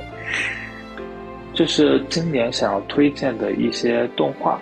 然后今年还有一个看的漫画，想和大家推荐一下，叫《少年的深渊》。这个漫画倒也不是今年刚刚新连载的，但是我今年才看到它，而且它确实也就是这两年很新，然后现在也就只有几十话，但是内容确实是很吸引人。就在一个小镇上面有一个少年，然后他整个的生活的环境特别的扭曲，周围很多人都很扭曲，然后每个人都在试图想要让他离开这个小镇，解放出来，但是又每个人又都把他束缚在了这个小镇上面的一个很纠结的故事。然后这个故事里边最引人入胜的就是抓住男主，然后让他离不开这个小镇的那种扭曲的。思想或者说感受吧，围绕在他周围的这样的一些想法，这样的一些人的情感，形成了一个让人觉得难以名状、特别压抑又又觉得很吸引人，接下来会怎么发展的这样一个故事。所以，如果大家感兴趣的话，可以去看一下。最后，刚才还漏了一个忘提的，就是罗小黑战记，也是林珊前面讲到的，他特别喜欢的。我也觉得就是特别的好，就是今年能够有机会可以看到《罗小黑战记》又更了这么多集，因为它真的是太久没有更新了，而且今年更新的这一段的质量也非常的高，就是《终生之门》这个整个的篇章，因为我很喜欢的一点是，我觉得动画所呈现的那种流畅的画面的动态。可以不用把线条非常的精细明确的展现出来，就是可以在动的时候模糊掉、粗化掉，然后甚至有一些夸张变形等等。但是整个画面的动态会非常的棒，这个是我特别喜欢《罗小黑战记》它的动作戏的一点，就是整个画面的镜头在转，然后周围的一些线条、周围的一些画面都。适当的匹配着那个动态，然后去进行一些处理，最后展现在你眼前的就是一个动态感非常强的我觉得它就是真的在非常剧烈的、高速的，让人觉得很爽快的在动的话，所以我觉得就是这一点对我来讲是《罗小黑战记》让我觉得特别好看的一点。然后，《罗小黑战记》之前的这个剧场版其实。呃，在日本上映也取得了一个很好的口碑，我觉得也是证明了这个整个的制作也是得到了更广泛的一个范围的认可的，所以呃，这一个今年能够更出这么多的篇章，然后据说就是所有的创作人也都是在爆肝，所以真的很难得，下一次再有这么多话可以看，就不知道是什么时候了。那接下来我们再来听躺的分享。书的话，我分成非虚构和虚构吧。非虚构，我想推荐的是日本记者清水节的统川跟踪狂杀人事件。这本书我是带着极强的情绪看完的，而且看完立刻写了今年唯一一篇书评，也在我自己的博客做了节目分享。案情本身并不复杂，就是女大学生失之，她在生前就不断受到前男友小松的恐吓和骚扰。在一九九九年十月二十六日中午十二点五十分，失之在路边停车时被小松雇凶杀害。这本书的台版标题是《被杀死三次的女孩》，直接杀害只是其中一次，警方和媒体完成了另外两次杀戮。失之生前饱受威胁的时候，曾经多次向警方求救，但是警方始终不作为，甚至在失之遇害之后篡改报案记录。并且故意诱导媒体报道受害者的过错，而媒体也为了吸引眼球，对受害者进行恶意揣测和报道。在失之生前，前男友小松就想毁掉她的名声；在失之死后，媒体帮小松做到了。这是二十年前的一个案件，但是读完我们会发现，类似的事情仍然时时刻刻发生在现在的我们的周围，各类隐形的暴力仍然在不断的加注到受害者的头上。公权力的袖手旁观、制度的缺席，让施暴者更加肆无忌惮，也让受害者求助无门。总之，我非常推荐大家去读一读这本书，当然也可以听我自己录的那期节目。虚构类的话，我想推荐的是安德烈耶夫的作品。我之前也是在你的地址分享了他的《七个被绞死的人》，后来我又读了他的《撒旦日记》，仍然是非常的喜欢。现在回头听我那期节目，我觉得我讲的还是很不够的。因为他实在是有太多太多东西可以去深挖，可以去分享了。安德烈耶夫是俄国文学白银时代的著名小说家，鲁迅称赞他说，他的创作里面含着严肃的现实性以及深刻和纤细，使象征印象主义与写实主义相调和。俄国作家中没有一个人能够如他的创作一般，消融了内面世界与外面表现之差，而现出灵肉一致的境地。他的作品是虽然很有象征印象气息，而仍然不失其现实性的。如果用我自己短评里的话来说，我是觉得读完之后，他的文字是一直缠绕在我身上的，很震撼也很迷人。但是不一定所有人都会喜欢。影视这一块儿，我今年仍然是乱看的，就很多剧可能看了几集就弃了，一些综艺也是就跳着看的。之前我和林珊录了《这就是街舞》的第四季观后分享。我觉得如果不看总决赛，前面还是很不错的。虽然这一季让我印象特别深的舞台不是很多，但是新来的很多国际选手我都特别喜欢。另外，我看了今年新出的一部纪录片，叫《成瘾剂量》，讲的是美国阿片类止痛药奥士康定的泛滥以及导致的患者成瘾。我之前是因为经常在美剧里面看到出现止痛药成瘾的人物，比如说《绝望主妇》里面的 Mike。豪斯医生里面的豪斯医生，而且今年我身边也有因为头痛不得不长期服用止痛药的朋友，所以我对这个话题就还蛮感兴趣的。这部纪录片是多线叙事，它既有小镇的医患，有普渡公司的高管，还有底层的年轻销售，也有检察官对药物成瘾的调查线，还涉及美国司法部和药监局的案线，看下来是非常触目惊心的。另外，今年意林纪实系列正好也出了一本叫。梦影：美国阿片类药物泛滥的真相，我也就顺道一起读了。它会比纪录片涉及的时间跨度要更长，采访到的人物也更多。如果对这类话题感兴趣的话，可以根据自己的喜好进行选择。动漫的话，我今年只看了两部新番，就是刚才超超也提到的《乞巧计程车》，还有一个是《漂流少年》。《漂流少年》的画风我是很喜欢，但是没有追下去。《乞巧计程车》我觉得有两集是特别棒的。总体而言，它的多线叙事做得非常精巧，完全不杂乱，悬疑和日常营造的也都很不错。更神奇的是，它前面十二集是动物形象，最后一集变回人物形象之后。竟然可以非常容易的和动物形象对应回去，特别好认。因为它里面动物形象是那些什么海象、河马、羊驼、猩猩什么的，你看的时候就会觉得怎么可能和人那么样对应起来呢？结果竟然真的一眼就能认出来它是之前什么动物。总之，我觉得是值得一看的。另外，我看提纲里面大家有写自己听的播客，我回想了一下，好像没有说每期都会听的。但是也会有一些可能收听比例比较高的，比如惊奇电台一个科幻主题的播客，它不仅是分享一些科幻大师、科幻作品，一些主题类的节目，我觉得特别有意思。比如有一期是以语言为主题的，叫《第三类接触那天》，他们没有跟人类说同一种语言。还有那个疯癫机器人那一期，然后晚清科幻那一期，我都蛮喜欢的。再有就是今年我还在集合听了苏联美学演绎系列，因为今年也是苏联解体三十周年。事实上，就是我们现在我们录节目的这一天，十二月二十六日。呃，所以对我来说，听这个系列也是填补我的一个知识空白吧。其实以我这种边遛弯边听播客的方式获取有效信息的效率是蛮低的，常常就是听了就过了。比如刚才我翻我的订阅列表，看到我也听了蛮多的忽左忽右，但是很多都不太记得了。但是好处是在听的当下会引导我更多的有意识的去阅读相关的内容，然后再通过阅读转化成长期记忆。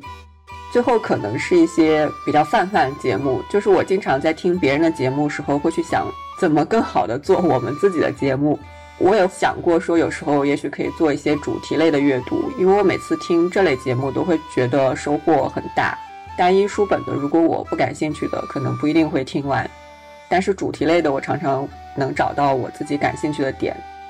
我印象比较深的有那个跳岛在东京奥运会期间做的运动主题的阅读，然后在洪水频发的那段时候做的气候小说的阅读，我感觉都还蛮有意思的。但如果我们自己做的话，可能会需要我们有更多的投入吧。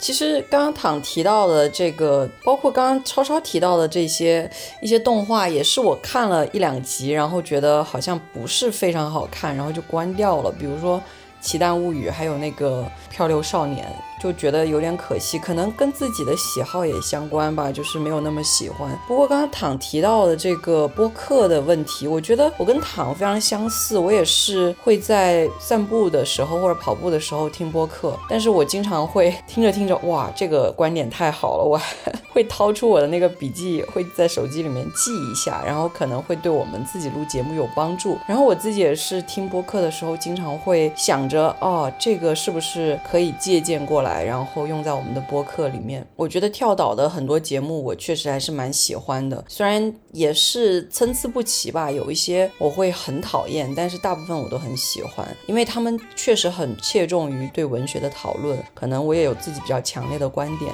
然后忽左忽右也是最近听了好多期。我去阿拉斯加旅游的时候，我当时听了好多期刘怡讲中东的节目，然后就是觉得确实是得到一大批书的推荐，然后自己也去看。然后就是可能我听的最多的还是随机波动跟小声喧哗。随机波动是因为确实里面很多的话题我会觉得比较符合我的口味。然后小声喧哗可能也是因为认识里面的主播就 Effort，他有来我们的节目聊过。然后同时也是因为里面的有些影视，如果我看过的话，我也很愿意听他们的分享。其他的播客我也是，就是选一些自己感兴趣的主题会听，然后中英文的都有听各种吧，像 NPR 的很多的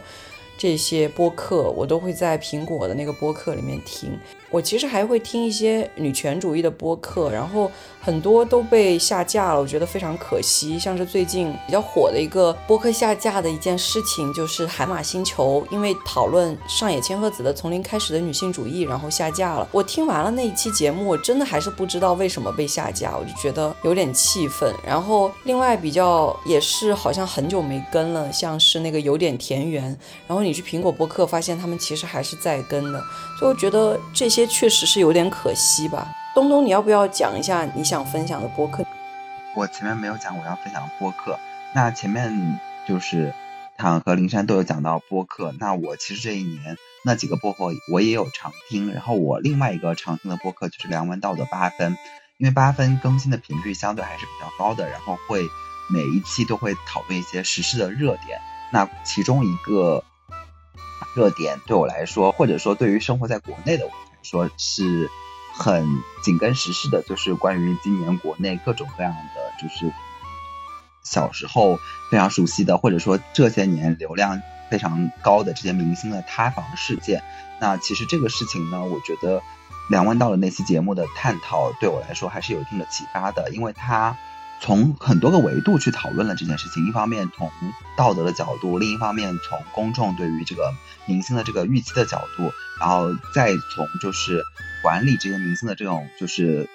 所谓的这种取消制度的这种角度，都探讨了现在这个问题的各个层面，而不只仅限于我可能日常生活中对这件事情的这种吃瓜的这种角度。所以那一期节目我自己就是听完之后还挺有收获的。然后另一个我常常听的就是展开讲讲，因为之前我们在录那个就是再见爱人的时候就有讲过，当时我看再见爱人的时候，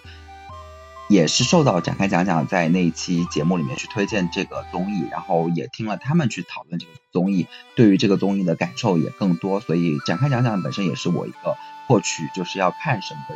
就是电视啊或者看什么综艺的时候一个常常会听的一个播客。那最后我们再来听大力给我们分享。啊，那我就接着那个播客往下说吧。其实我觉得想补充的一个方面是，播客提供给我的还有一种情绪上的价值。我后来总结发现，我特别喜欢听那种主播中气十足、声音洪亮，然后情感丰沛的播客节目。比如说刚刚躺说到的苏联美学演绎，还有一些。比如忽左忽右的那些主播们，包括有时候听戴锦华老师的课，我会觉得他们在传递知识的同时，有一种深刻的感染力。你会觉得在他们的口中，这些知识是活的，是与他们的生命历程或者是与他们的生命体验连接在一起的。它会很自然地带动起我对这一部分未知知识的好奇心，传递给我他的情感、他的体验。我觉得这个是非常珍贵的。那同样能带给我这样体验的，也有一些我今年常常看的 B 站的 UP 主。那我现在想向大家推荐的两个，一个叫做十里芬，一个叫做小约翰可汗。十里芬呢，他是一个在国内旅游的旅游 UP 主吧，算是。但是他去的那些地方，我觉得就远非大部分人会纳入到。旅游目的地的考虑的空间，我给大家读一下他的节目的题目：宇宙起源在义乌。这是一期去义乌旅游的节目，你会在他的镜头里感觉到一个淘宝的世界在你的眼前物理性的展开，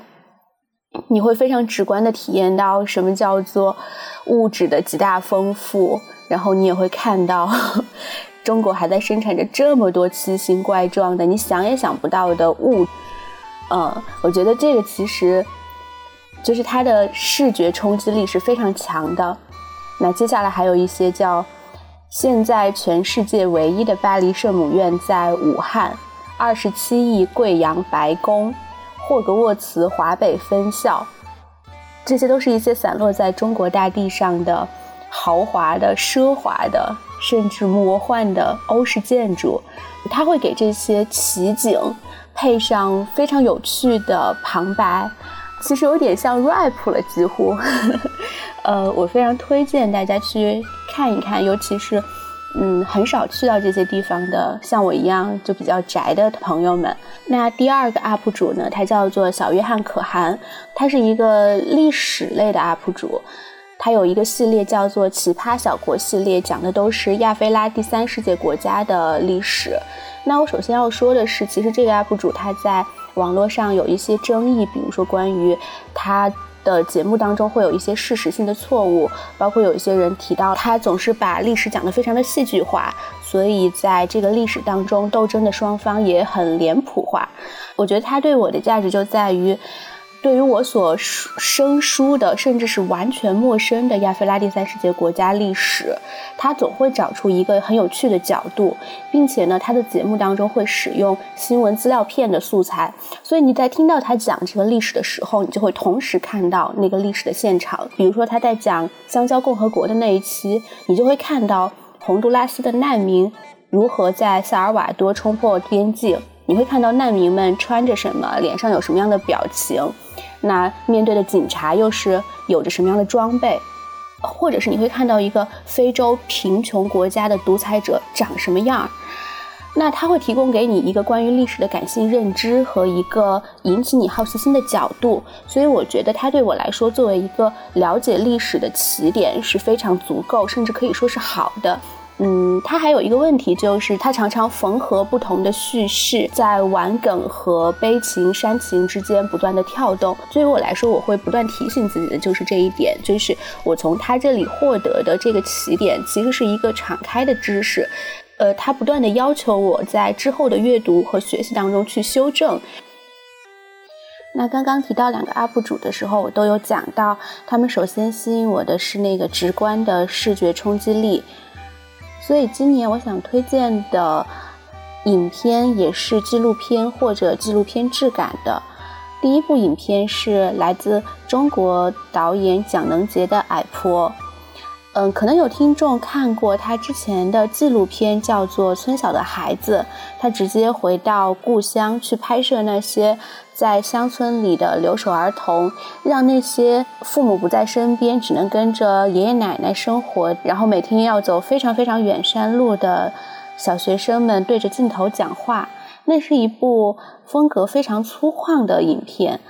那今年呢，蒋能杰导演在院线上映了一部故事片，叫做《矮婆》，也讲述的是留守儿童的故事。那这一次，因为它是用剧情片的方式来呈现，所以故事也就更加的完整。我们会看到一个留守儿童，首先是在乡村里和奶奶、妹妹相依为命，然后。如何面对了奶奶的死亡，不得不跟着父母去广州的打工地，然后在工厂的宿舍里和家长一起过了新年，又非常辛苦的去想要找到一个可以让他戒毒的地方。其实我知道，像这样的故事，我们在新闻报道或者非虚构写作里面也看过不少了，但作为我来说，还是不得不承认那些。影像所能呈现的大量的细节氛围感，幼小儿童行走在荒芜乡间的孤独感，和沉默的老年人住在农村的土房子里，在昏黄的灯下听着外面的雨声，那种情绪的传递，即使是一个像我这样信任文字、热爱文学的人，也不得不承认是文字所难以抵达的。那我想推荐的另一部呢，也是以儿童为主角的剧情片，叫做《何处是我朋友的家》。它是由伊朗的国宝级导演阿巴斯所拍摄的。这部片子其实故事非常的简单，但是影片当中的镜头使用、空间、色彩、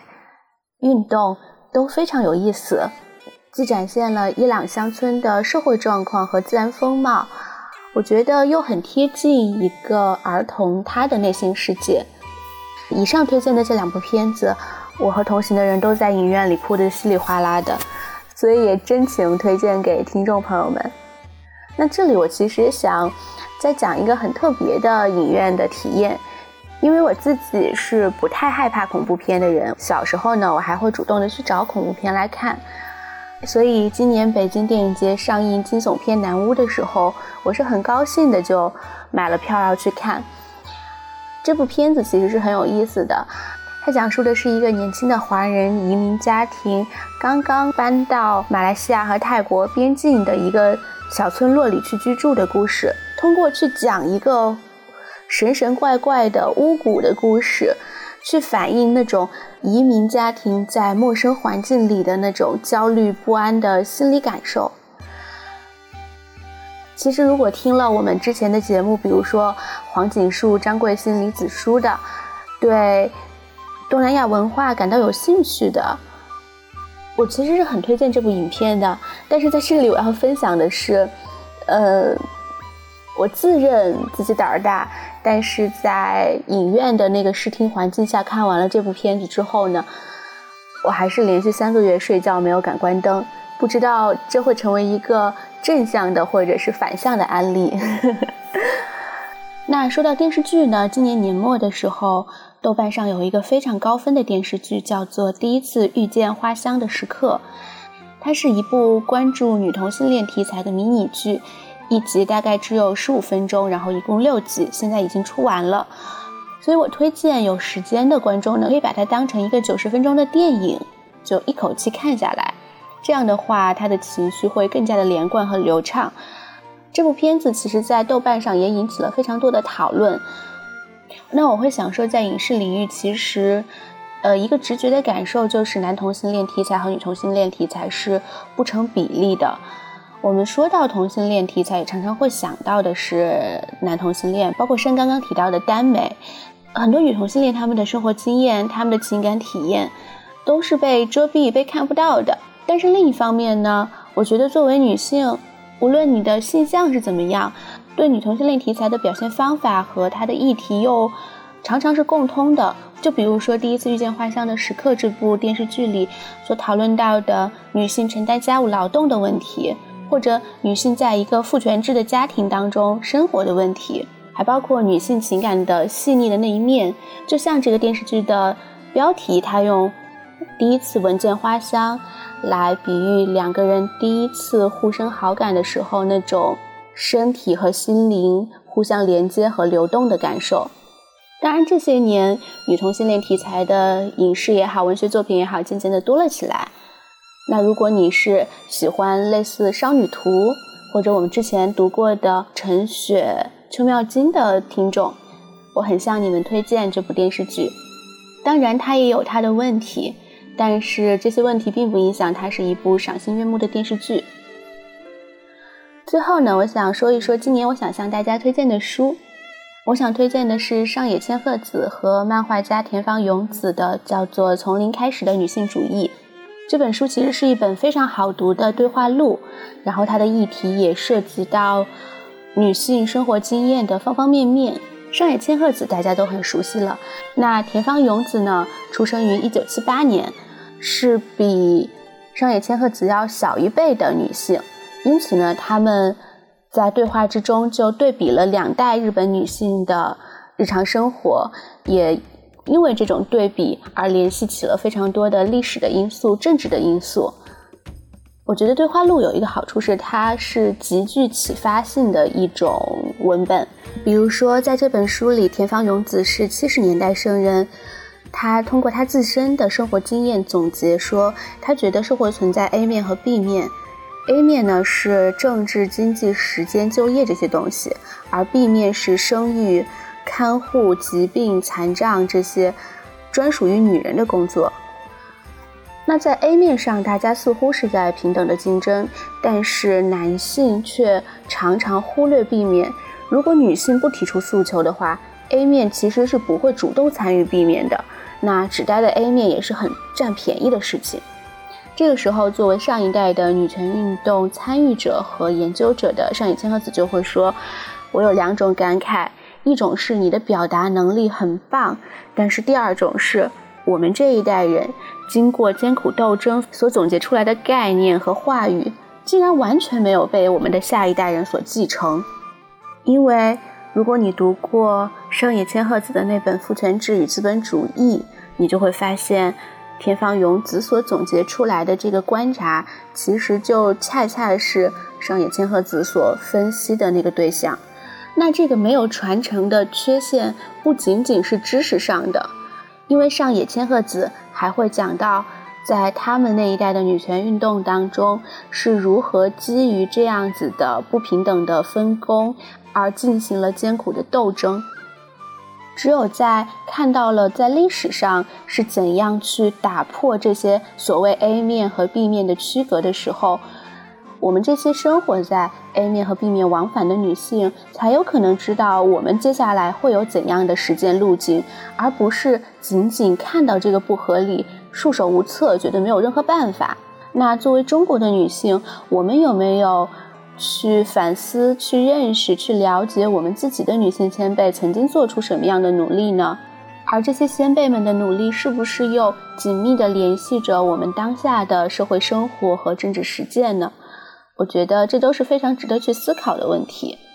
那我推荐这本对话录的另一个原因，是我常常会觉得，无论是互联网讨论也好，还是线下和朋友面对面的交流也好，在面对两性话题的时候，我们常常会陷入僵局。我们要如何去展开一段对话，然后达到真正的沟通，在坚定的表达的同时，又兼顾到对方的理解？我觉得这本书给了我们一个很好的范例。那刚刚山所提到的这个海马星球被炸之前的最后一期节目，其实就是主播请到了这本书的编辑来聊这本书。那这个编辑也提到说，他们明年会再出一本上野千鹤子的学生写的书，叫做《在东大和上野学吵架》。我其实也非常期待这一本书，所以就把这两本书都一并安利给大家吧。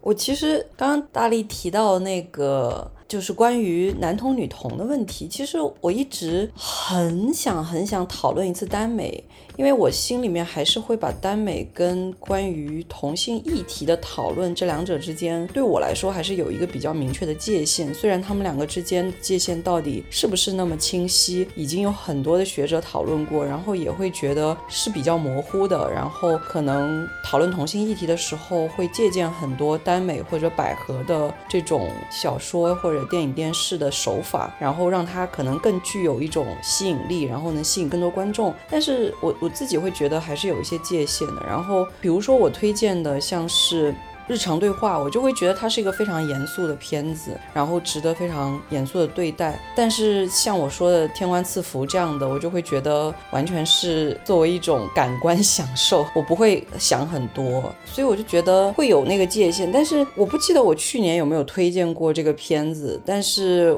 二零一九年的那个电影叫《引力》，也是一个讲三幺幺大地震之后日本的这样的一对，也不算真正算情侣，反正就他们两个人的一个相处过程。那个片子似乎有一些耽美的面相，但是我会觉得它好像讨论到的一些人性话题又很深刻，所以我自己有时候也会很不清晰这两者之间到底应不应该做这么明确的划分。但是我听到的时候还是会想说啊，那那这个片。片子到底应该归属于哪一种范畴？然后我自己会觉得，我去看的时候也会有一些不同的感受跟不同的期待。反正，唉，我不知道什么时候能讨论这个议题，但是希望有机会可以讨论吧。因为我觉得还是要基于我们确实看过比较大量的这方面。但是我发现，可能在我们五个人当中，我不知道，可能就我跟大力对这方面的兴趣会更强烈一点，所以看情况吧，看以后有没有机会。那我们也讨论了非常长的时间，然后跟大家推荐了很多我们今年遇到的书影音，其实还有更多。然后你也会发现媒介在不断的扩大，